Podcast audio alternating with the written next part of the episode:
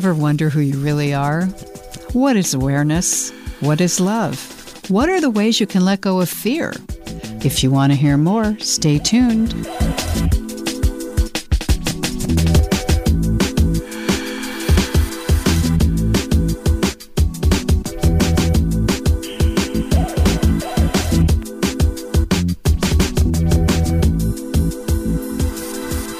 Welcome to Inner Vision. I'm your host, Nita Vallens, and this is where we talk about health, psychology, spirituality, and your well being. My guest today is a commercial broadcaster retread. Fortunately for us, Michael Benner turned his attention to teaching people about awareness and consciousness 35 years ago and has never looked back. He is with me today, and his book is called Fearless Intelligence The Extraordinary Wisdom of Awareness. Welcome back to Friday Inner Vision, Michael. Hello, Nita. Happy Friday. It's a pleasure to be on your show.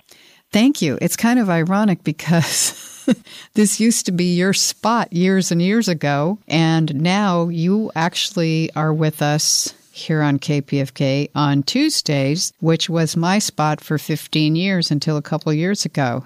Well, something about that feels wonderfully uh, balanced and symmetrical, so I'm good with it if you are. Oh, absolutely. I'm so excited to have you with us today because the things that we have talked about over our years and years here at KPFK on our Inner Vision editions has to do a lot with what we're going to talk about today, which is consciousness, awareness, mindfulness. And you wrote a very intriguing book I never get enough of it. I still haven't finished because I could spend 10 minutes on one sentence. And for the listener who may not have encountered you yet, I thought we could start by talking some about your background. You didn't even grow up in LA, did you?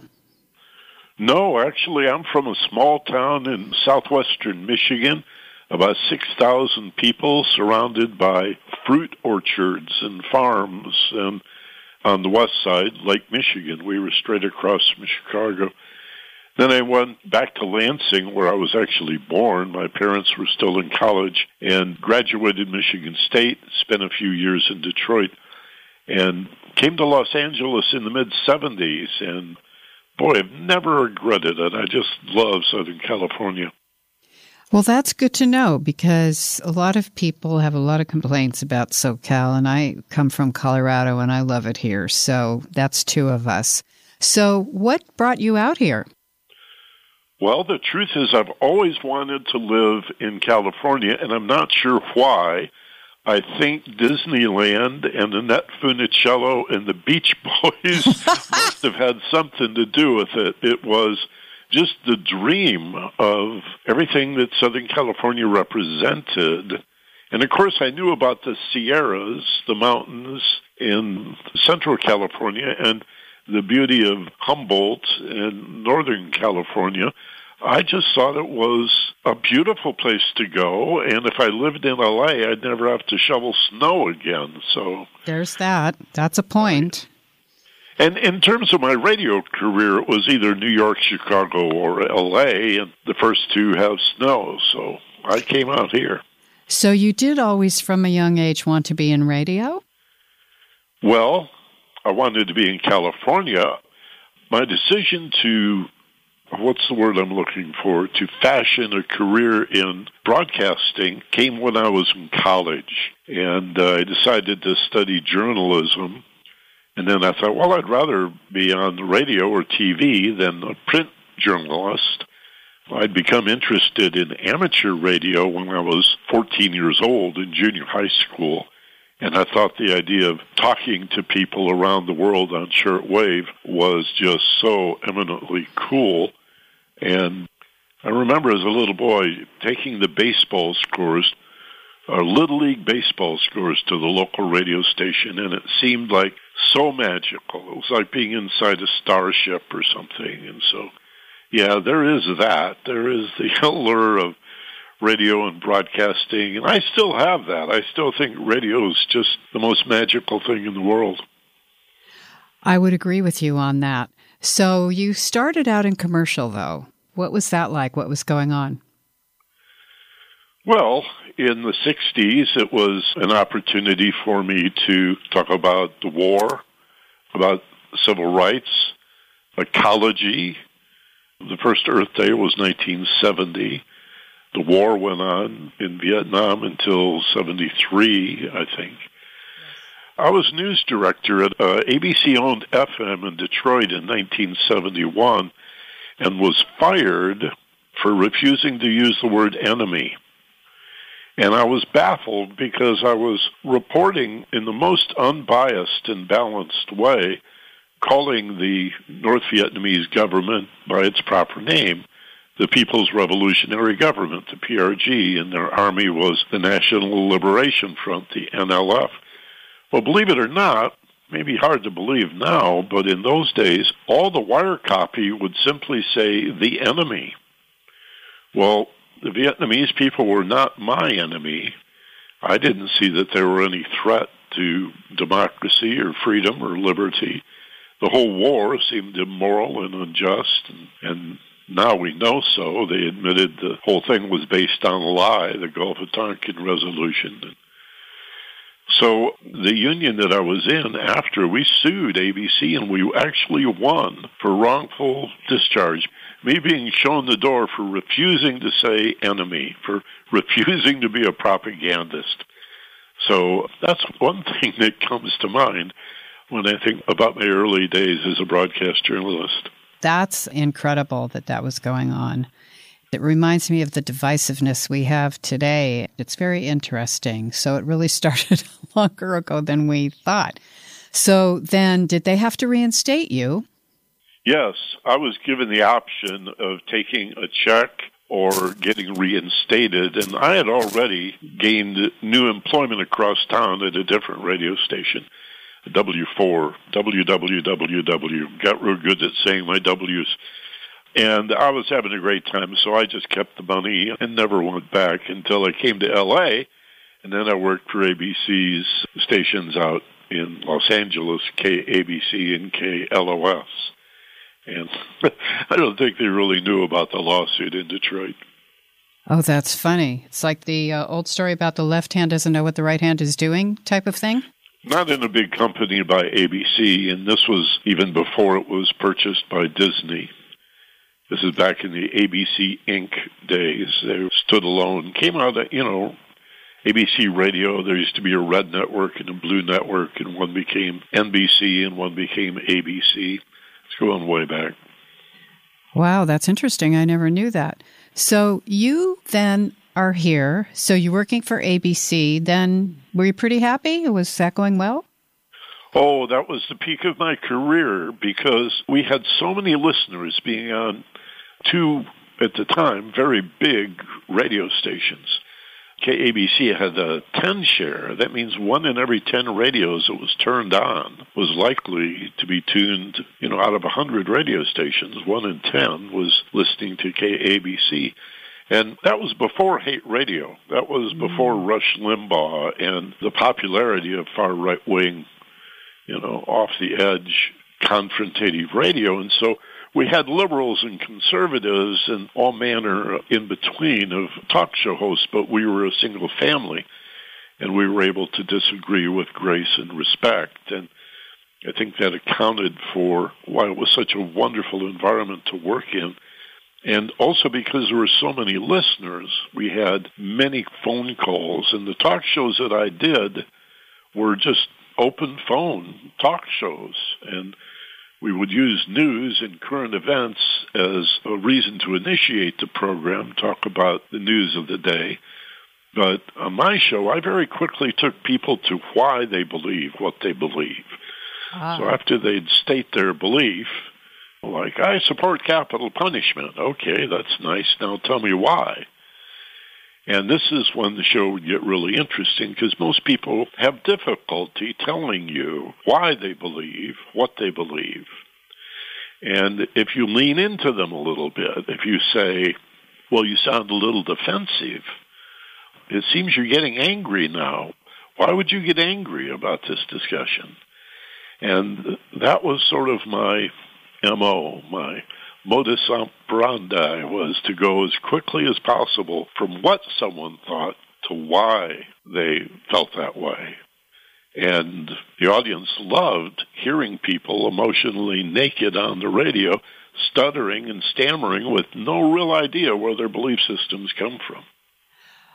Well, if you're just joining us here on Innervision, with me today is Michael Benner, and he has a show on Tuesdays at 1 o'clock, but we're talking about his book today, Fearless Intelligence, subtitled The Extraordinary Wisdom of Awareness. We'll get into it in a little while, and you'll also find out in a little while how you can get a copy of the book by supporting KPFK. This could be your thank you gift. Right now, we're just letting you get to know Michael a little bit. So now that you've hit this style of yours, which is to really kind of delve beneath the surface on issues and why people are feeling the way they're feeling or thinking the way they're thinking, what happens next? Well, most people think they think what they think because of the way they feel. And it is true that thoughts can generate feelings, but I think it's even more primary that our emotional feelings can cause our thoughts to develop along certain patterns. And so the reason that most people believe what they believe is more emotional than mental. That is, more of an affect or a mood or an attitude, again, a belief system than any logical facts, more about quality than quantity. And our emotions are not very well understood. As you know, you've interviewed Daniel Goleman. This field of emotional intelligence that he's largely responsible for naming and talking about in the mid 90s well, that only goes back 25, 26 years. And the research that led Goleman to write that book only goes back at most a decade before that. So emotional intelligence is a pretty new field. It's exciting field because emotions, emotion, energy in motion, that's what motivates us. The reason why we believe what we believe and the reason why we think the way we think and because the reason why we do what we do is emotional, because I felt like it. you know, right, you know, right. I did it because I felt like it. You want to make something out of it? Put up your dukes. That kind of, you know. And if you say, "Well, wait a minute, did you ever stop to think about this or think about that?" A person with high self-awareness will go there with you. But the more stressed out we are, in other words, the more fear that we carry and counsel, the worse our self-awareness becomes. And then we're much more likely just to be defensive. We get angry. We sometimes become hateful and vengeful, greedy, even more self-interested. And this can just spiral down into a kind of person you really don't want to hang around with. But Many people don't know what to do to climb out of that pit. So, what happened with that show? Because you didn't stay there after a period of time.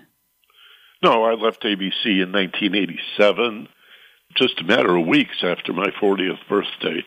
And I took a year off, Nita, and I rented a cabin on Mount Pinos up north of Los Angeles. And I sat up there in that cabin with my dog and my amateur radio gear so I could talk to somebody. right. And plotted what are you going to do with the second half of your life. It was sort of like halftime in a football game. You know, well, you're 40, now what? I saw the handwriting on the wall with radio talk shows. We're following Rush Limbaugh's lead. They were getting nastier more confrontative, more binary. Nuance was going away. Well reasoned arguments were almost impossible. So that's when I decided to take an avocation of mine, which was meditation and self hypnosis and the expanded awareness of altered states of consciousness, and make that a career and teach personal and, for that matter, transpersonal development and uh, make radio the hobby. So that's why I've dabbled in radio and had a few part-time jobs after that and have worked for decades at KPFK as a volunteer. But ever since 1987, my primary career has been personal development. So that actually does take us right to your book. Yeah. Is this book that you wrote kind of the culmination of many different things that you taught over the years and you finally decided to distill it into one piece? Yes, it took me five years to write this book.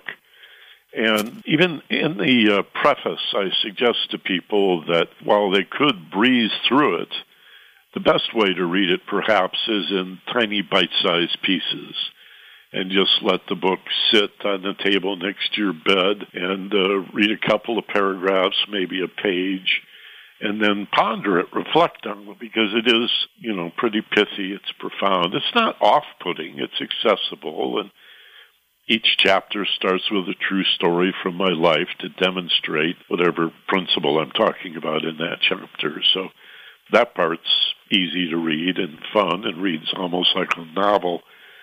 But it gets a little textbooky in parts, and I tried to avoid that. But it's about fear because I find that virtually all of our problems are either caused by or exacerbated by anxiety.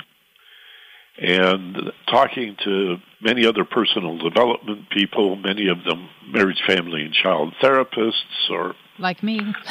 yeah, psychotherapists exactly like, like you me. or psychologists and behavioralists, social workers and such the understanding of anxiety disorders, the number of anxiety disorders that play into people's lives, I just became a student of what frightened me. And one day, this is an absolutely true story, about 35 years ago, I was sitting alone in meditation and I had this wonderful revelation, this voice spoke to me clearly from somewhere deep inside my brain, even used my name and said, Michael, the best parts of you are hidden where you are most afraid to look. Ooh. And I repeated that to myself to make sure I would always remember it and then realized it would be impossible to forget. That's so profound. That means I must explore my fear if I want to discover the truth. And then I started wading into literature and found many other very wise women and men had said the same thing. One of my favorites is Ralph Waldo Emerson, the famous transcendentalist, who said, Knowledge is the antidote to fear. Well, that means what fear is, is not danger, but confusion or uncertainty or anything unknown. Fear is how it feels to be stupid and ignorant. And the problem is it becomes a vicious cycle because the more confused, when I say ignorant, by the way, I don't mean lacking a capacity. I mean just not having access to the information or maybe even choosing to ignore it. I'm not demeaning people who have low self awareness. They have the capacity. So ignorance may not be the best word, but there are not very many words in truth for a failure to understand things. That is really true. And ignorant means we don't know yet. That's how I think of it. I don't have that information yet, but I want that information. If you're just joining us with me is Michael Benner, and he's written a fabulous book. And we're going to make sure that if you pledge support to KPFK, you get a copy. And there's a few ways to do that. We'll get to that in a little while here on Innervision. And we also need to take our first little break here on Innervision. So bear with us. This is Innervision, and we'll be right back with more from Michael Benner and his book. This radio station, KPFK, is now over 62 years old and has persisted in fulfilling its mission as an independent, non commercial community radio institution. In those 62 years, KPFK has provided rich media opportunities for many to participate and contribute to the Pacifica mission. KPFK's work is carried on by each new generation of radio practitioners and listener sponsors. The station supporters, at the end of the day, are aware that no one person or group is more valuable to the viability of KPFK than the institution itself. and KPFK will not succumb to any one crisis or challenge. We've weathered many storms over these past six decades, and with your help, we will continue well into the future. Please ensure KPFK's longevity now by making your pledge at kpfk.org or by calling 818 985 5735. Thank you. Hi, this is singer songwriter Nancy Sanchez inviting you to tune in every Saturday night at 10 p.m. right here on KPFK 90.7 FM Los Angeles to listen to the best Latinx alternative show on the coolest radio station powered by the people, La Gente. See you this Saturday at 10 p.m. on Travel Tips for Aztlán. Nos vemos.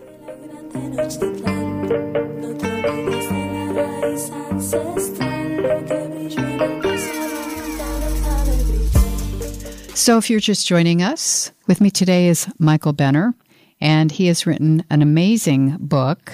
I know that you would like to have it.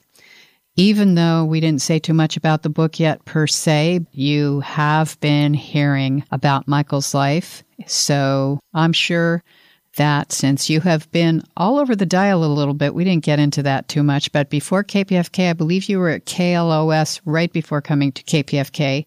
And the book is called Fearless Intelligence The Extraordinary Wisdom of Awareness. If you'd like to go to kpfk.org and pledge your support at the $100 level, Michael will send you an autographed copy of the book. That's a $100 pledge. Now, if you would like to pledge at the $60 level, and that means you could also become a monthly prescriber if you like, on any amount of money, you can do the monthly thing, by the way. It's called the Sustainer Circle then you can, for $60, get the downloadable copy of the book. Now, if you want the autographed, signed by Michael personally to you, and that's the physical book, we have only a limited amount of those. So call now or go online at kpfk.org. The number is 818 985 5735, 818 985 KPFK. Okay, so, I love what you were saying about fear. I think it's worth talking a little bit further about fear and anxiety, Michael, if that's okay with you, and really kind of defining a bit of how that keeps people stuck. And also, one of the things that keeps coming up in my conversations with Marianne Williamson over the last four or five years is that when people have anxiety or depression or something going on and they rush to the doctor and the doctor gives them a prescription for an anti anxiety drug or an antidepressive drug, then it's kind of like something in the process of us getting to know ourselves and seeing if we could deal with this in another way gets cut off because we're so used to decades and decades of something bothers you, take a medication. You have heartburn, take a medication. Don't look at what you ate, just take the medication. And I'm not saying that there aren't people that really need medication who have anxiety or depression. I'm not saying that. And certainly don't stop your meds because of this conversation. But what I'm saying is we need to have some time with ourselves in introspection so that we can learn about ourselves and about our feelings. I feel like that's part of the premise of your whole book and of decades of your work teaching. Well, I think this idea of medication for mental health, these are not antibiotics that we're talking about or compounds that affect organs in your body. That's your brain that you're messing with. And the whole idea of approaching good mental health with chemistry is still very, very debatable. Yes.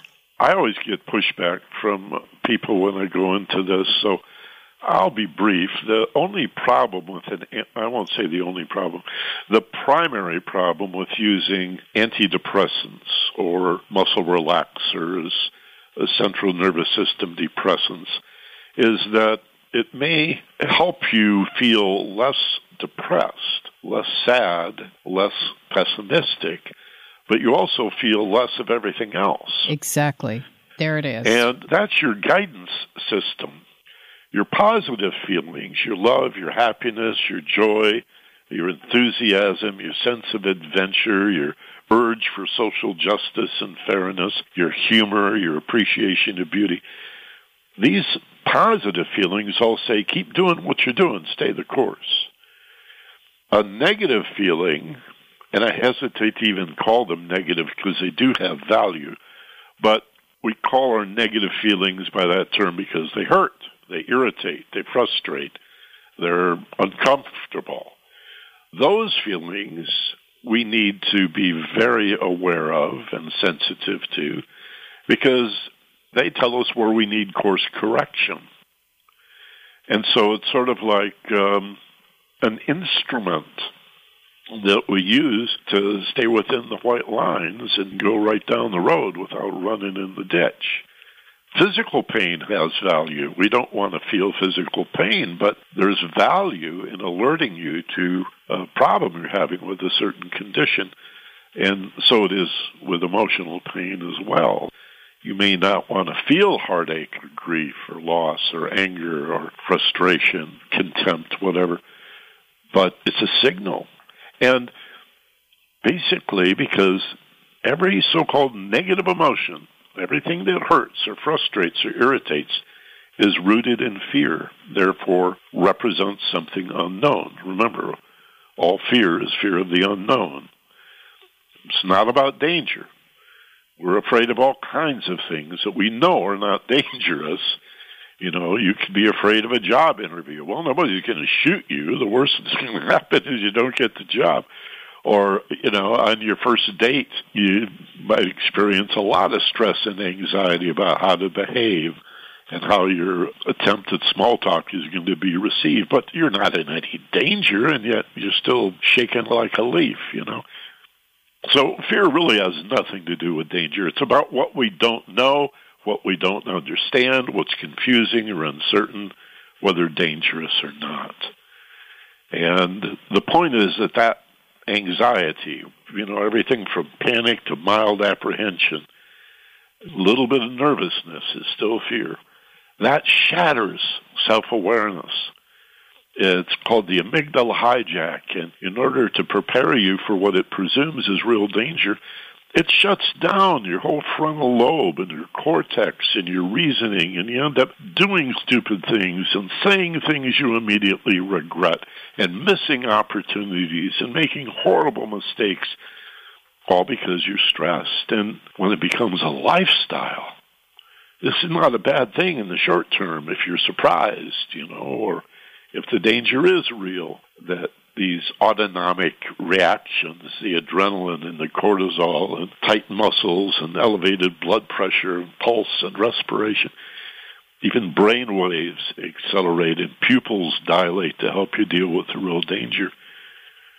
But then when you survive, ideally as a result of fighting or running, when you survive, ah, you breathe, you relax, you, go back to feeling safe and peaceful.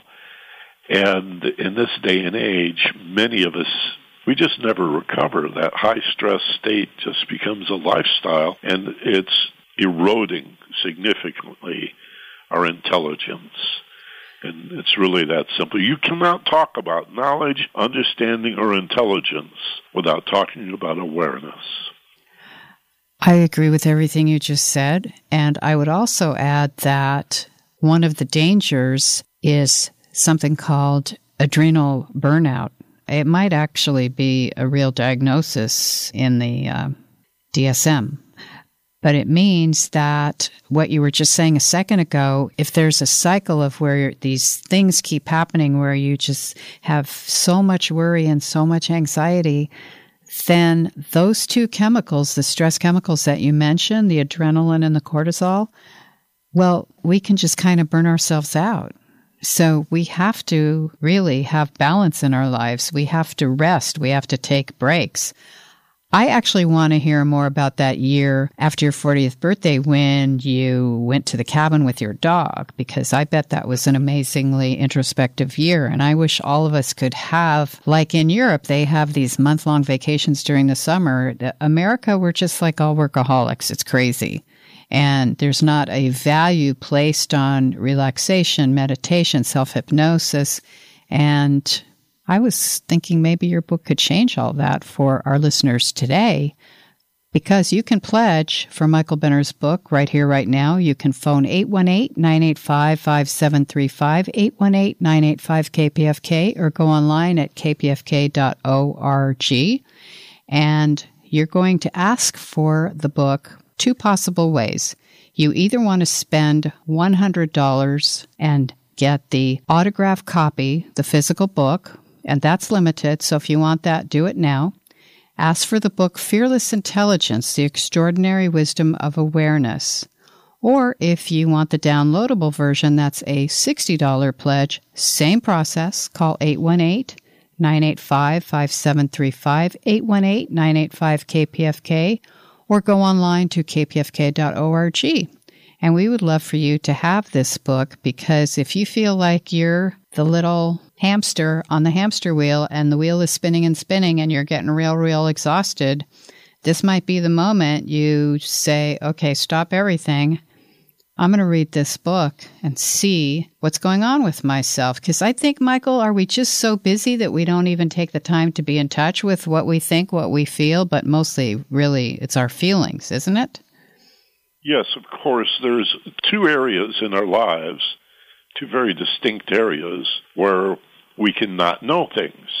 One is the world and uh, everything outside of us. And so we go to school to learn to use our mind, to think objectively, to study using science and reason, logic, analysis, to know the world around us.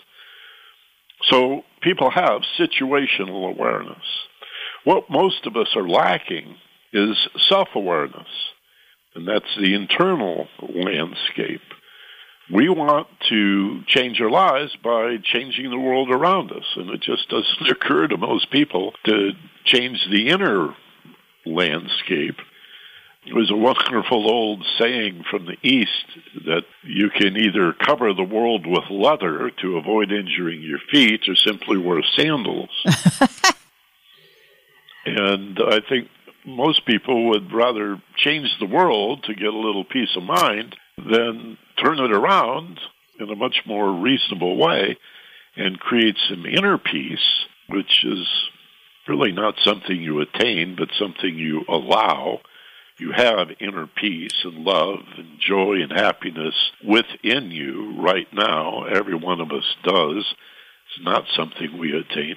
What we need to do, as Rumi said, is remove all the barriers we've built against it. And one of those barriers is our insistence that we are a victim of living, that mm. we're victims of life, that life has done to us. Emotions are a great place and actually an essential and, and imperative place to begin to turn that equation around and accept that your emotions are not done to you. Nobody can make you angry, make you hateful, or make you feel loved. Our emotions are personal responses to stimulus from the world. And boy, that makes all the difference when you know that. Let's say I line up 10 people off the street and say in a controlled experiment so I don't get attacked, I say something insulting to each one of these 10 people. Every one of them, even if my language and my verbiage, my body language, my demeanor, my facial countenance is exactly the same in each case, will get unique reactions from each one of those people because what they feel is personal.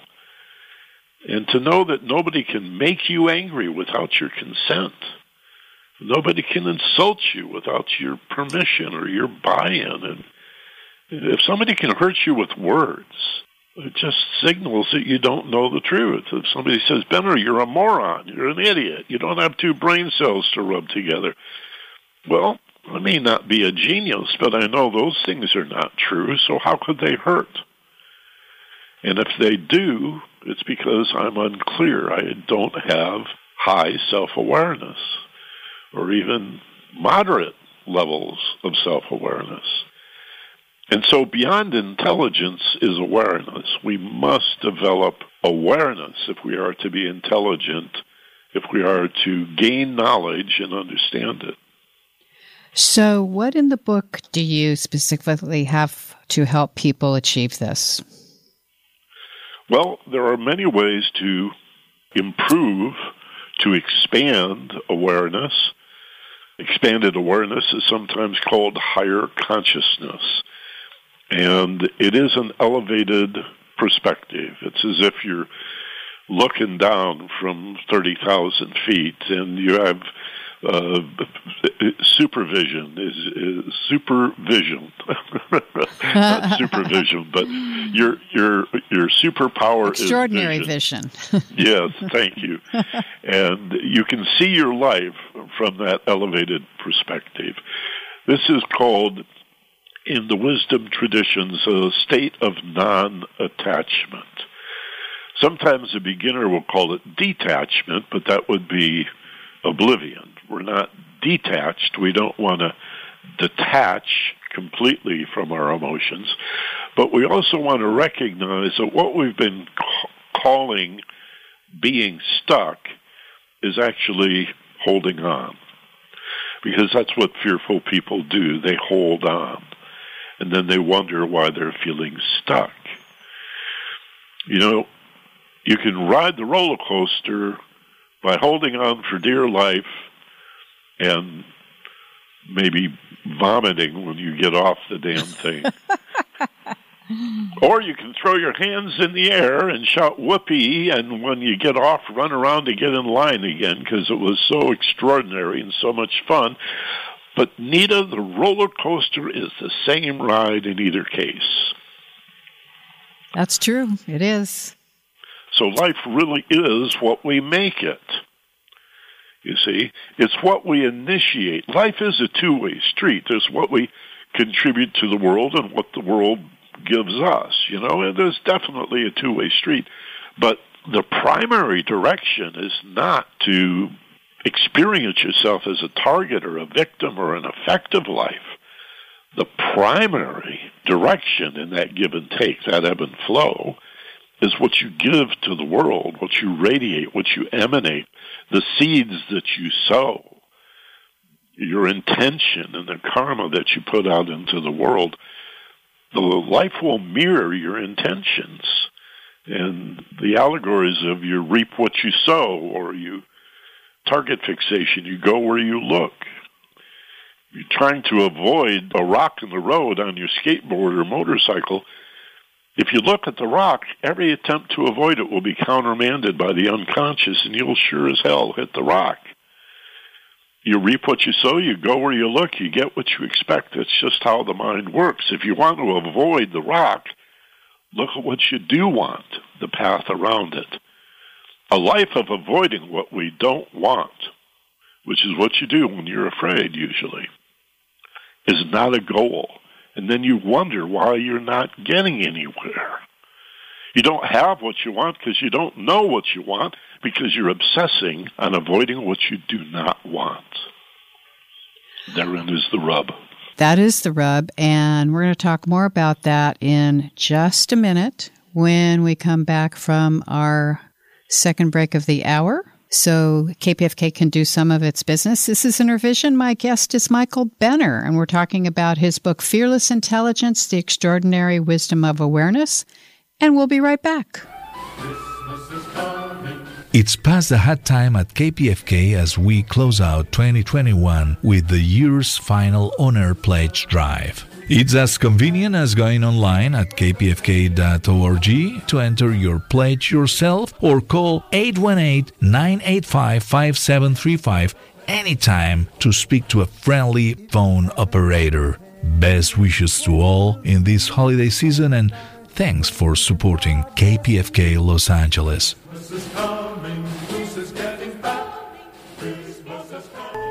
On the first day of Christmas, my true love gave to me a Japanese transistor radio. This time of year brings the seven days of Kwanzaa, the eight days of Hanukkah, the 12 days of Christmas, and now the 16 days of Fund Drive. But who's counting? KPFK is counting on you, the listener, to make your donation to help keep KPFK on the air with its always special broadcasting. The drive runs from December 7th through December 22nd, celebrating KPFK's diverse program schedule and offering special gifts. Please make your donation online at kpfk.org or call 818-985-5735. As we count down to the end of 2021, we wish everyone a healthy and hearty holiday season and thank you for your support of KPFK Los Angeles.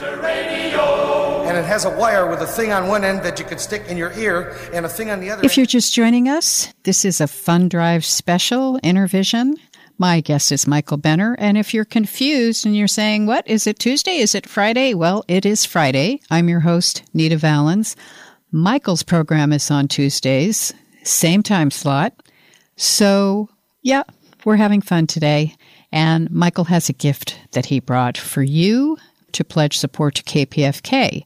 It is his book, Fearless Intelligence The Extraordinary Wisdom of Awareness. And you can get it two ways.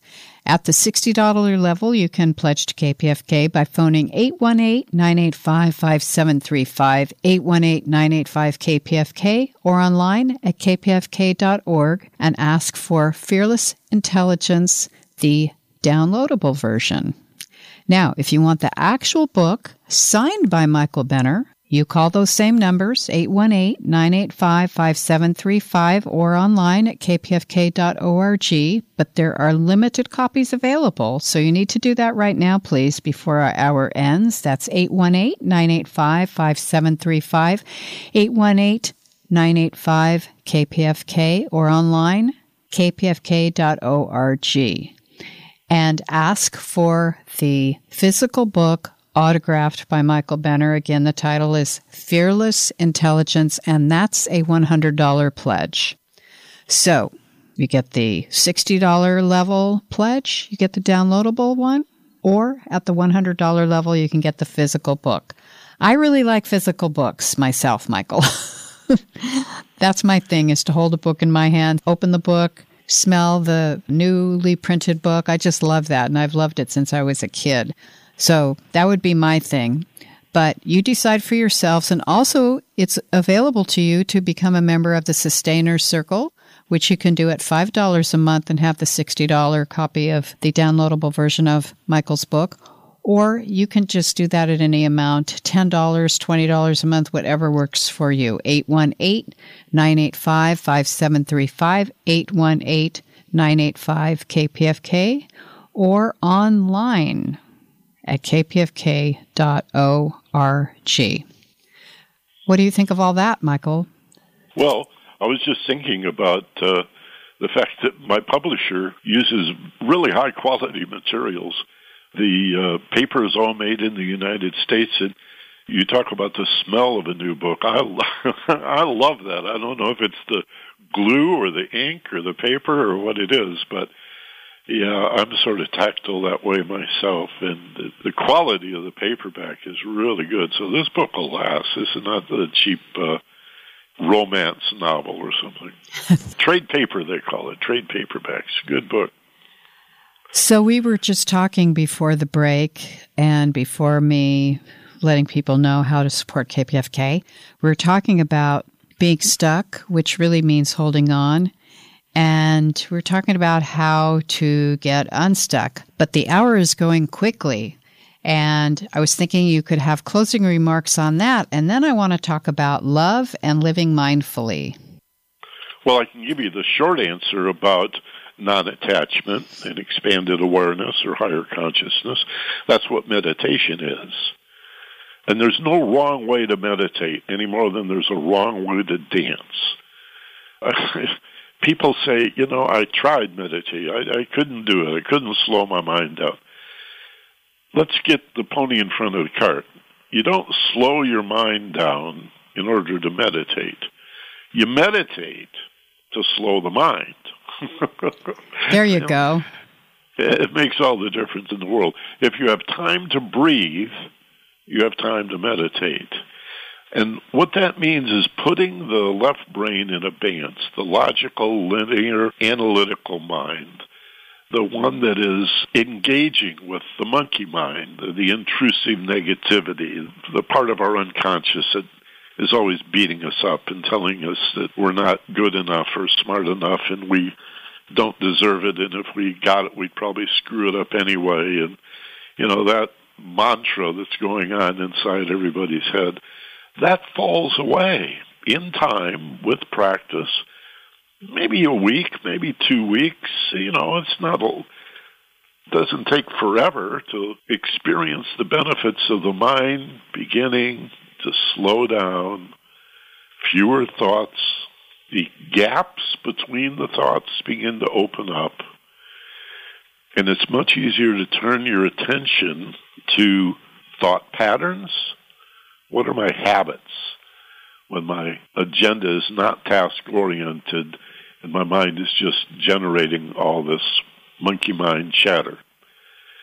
And also to turn your attention in these relaxed states to how do I feel emotionally? Where in my body, since emotions are felt in the physical body, move your awareness down out of your head into your body and feel the feeling or set of feelings in your body. Where in your body are you feeling those feelings? If they had a color, what color would those feelings be? If you could imagine, just imagine reaching out tentatively and carefully to touch that feeling. How would it feel to the touch? Then your intuition is developed such that you begin to gain a non logical, and I don't mean illogical, but a non logical insight.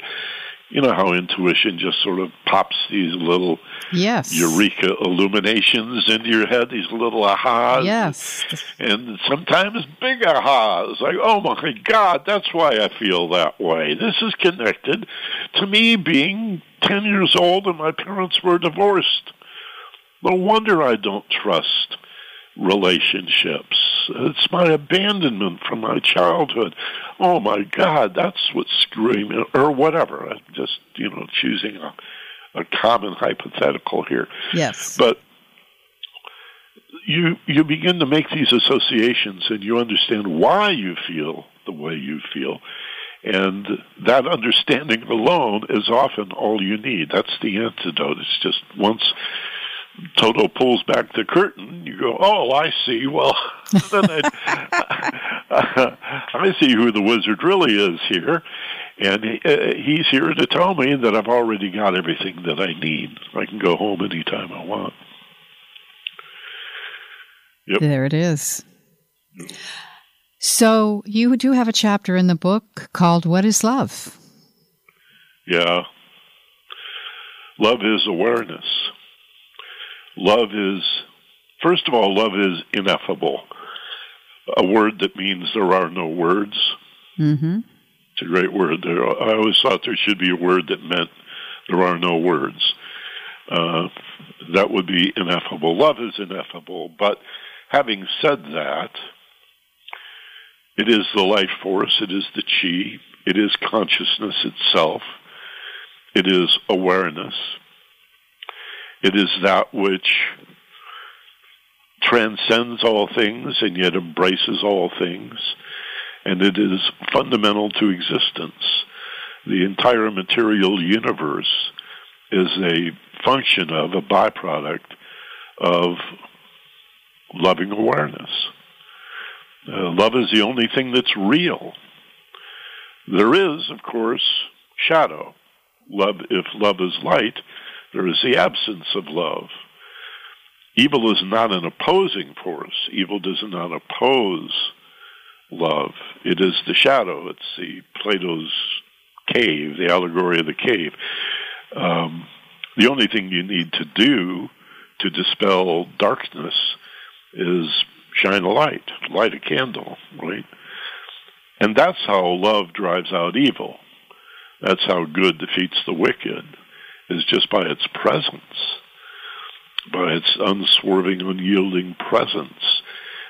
We need to know that in spite of the appearance of power, evil has no power any more than shadow has power. It's not real. It's a nightmare. It's an illusion. So too fear, often described as false, false evidence appearing real, F-E-A-R.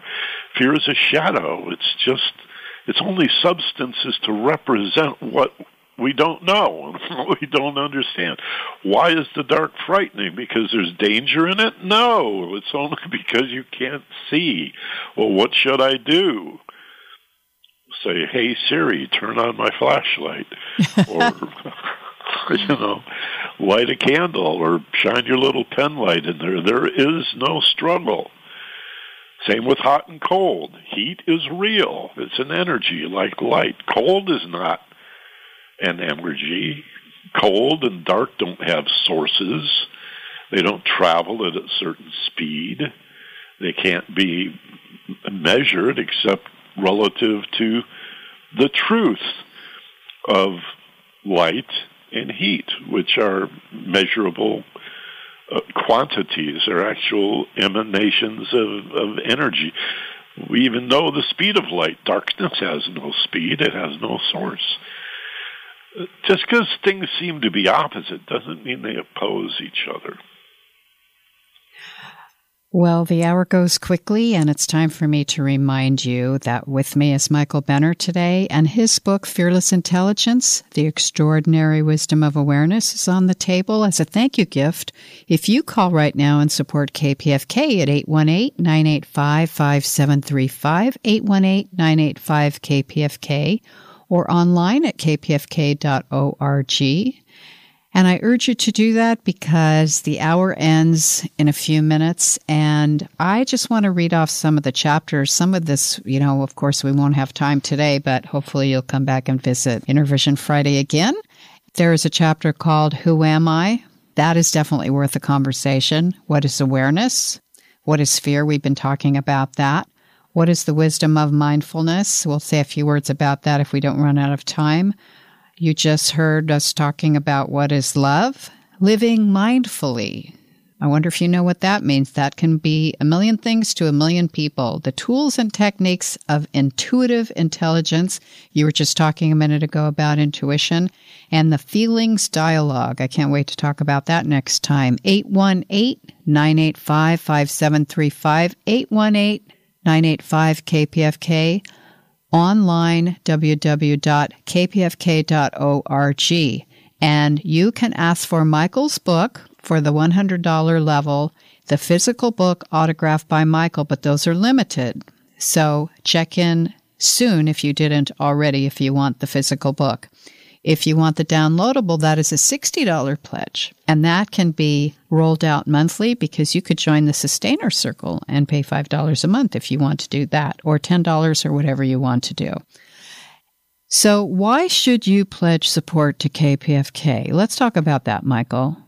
Wow, because it's the only station of its kind well, we do have our sister station in Berkeley. I was going to say it's the only station of its kind west of the Rockies. We're not only community radio, we're so called public radio. Right. But we're very, very progressive and pro democracy.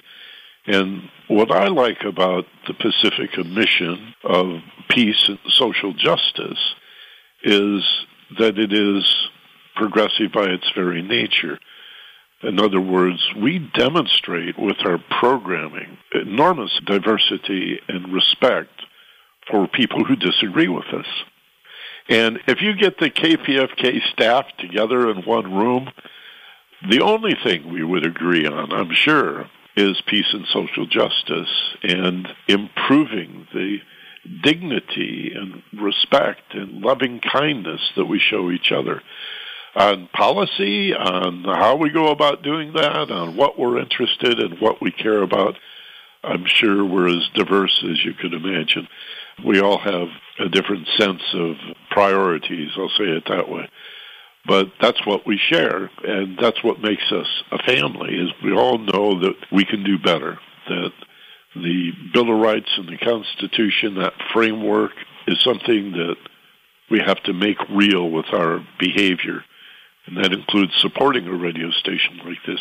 Not only is KPFK a charity, but we support all the other charities. So when you contribute a hundred bucks, a hundred and fifty bucks, two hundred and fifty bucks, you know, fifteen dollars a month, twenty dollars a month to KPFK, you're supporting all these good charities, really, because we're here to promote them. That's where we get a lot of our guests. We share a mission, we share a vision, which is progressive democracy, peace, freedom, and loving kindness. And that's what I love about it. That's why I think it merits the support of everyone who's listening. Oh, absolutely. I couldn't have said it better. And you and I have both been here many, many years, and we are volunteers. And we wouldn't be volunteering here if it wasn't for you, the listener, and bringing to the table what we think is going to be the most useful and empowering information that will really help you go places in your life. 818 985 5735, 818 985 KPFK, www.kpfk.org. That's kpfk.org. We just have a couple minutes left here. It's time for me to say thank yous to everybody and get out of the way for the next programs coming up. But I want to ask you, Michael Benner, what final words do you have for the listener today? Well, I'd like to repeat that revelation that I mentioned earlier. It's also on the back cover of my book, and I think it's quite profound, and you can spend years and years contemplating it. And that's that the best parts of us are indeed hidden where we're most afraid to look. We need to explore fear knowing that it doesn't represent danger, but merely what we do not know. What we don't know about the world, yeah, to some extent, but more importantly, what we don't understand about our individuality, about our uniqueness, about our thought patterns and our feelings and what we care about. I, I think we are what we love. What do you care about? That's who you are. You're not what you think of yourself. You are what you care about. Let's leave it with that. The best parts of you are hidden where you're most afraid to look, and you're not what you think of yourself, but rather what you care about. Beautifully stated, Michael Benner, my guest today. Thank you so much for being with me and our audience. And thank you to Mark Maxwell in production, Yout in master control. Please stay tuned for Arts in Review and the Pacifica Performance Showcase. Remember, we're streaming live on the web at kpfk.org worldwide. If you miss a program, go to the audio archives link to catch up. The quote I leave you with today is by Joseph Campbell when he said, The privilege of a lifetime is being who you are. I'm Nita Vallens. Thanks for listening.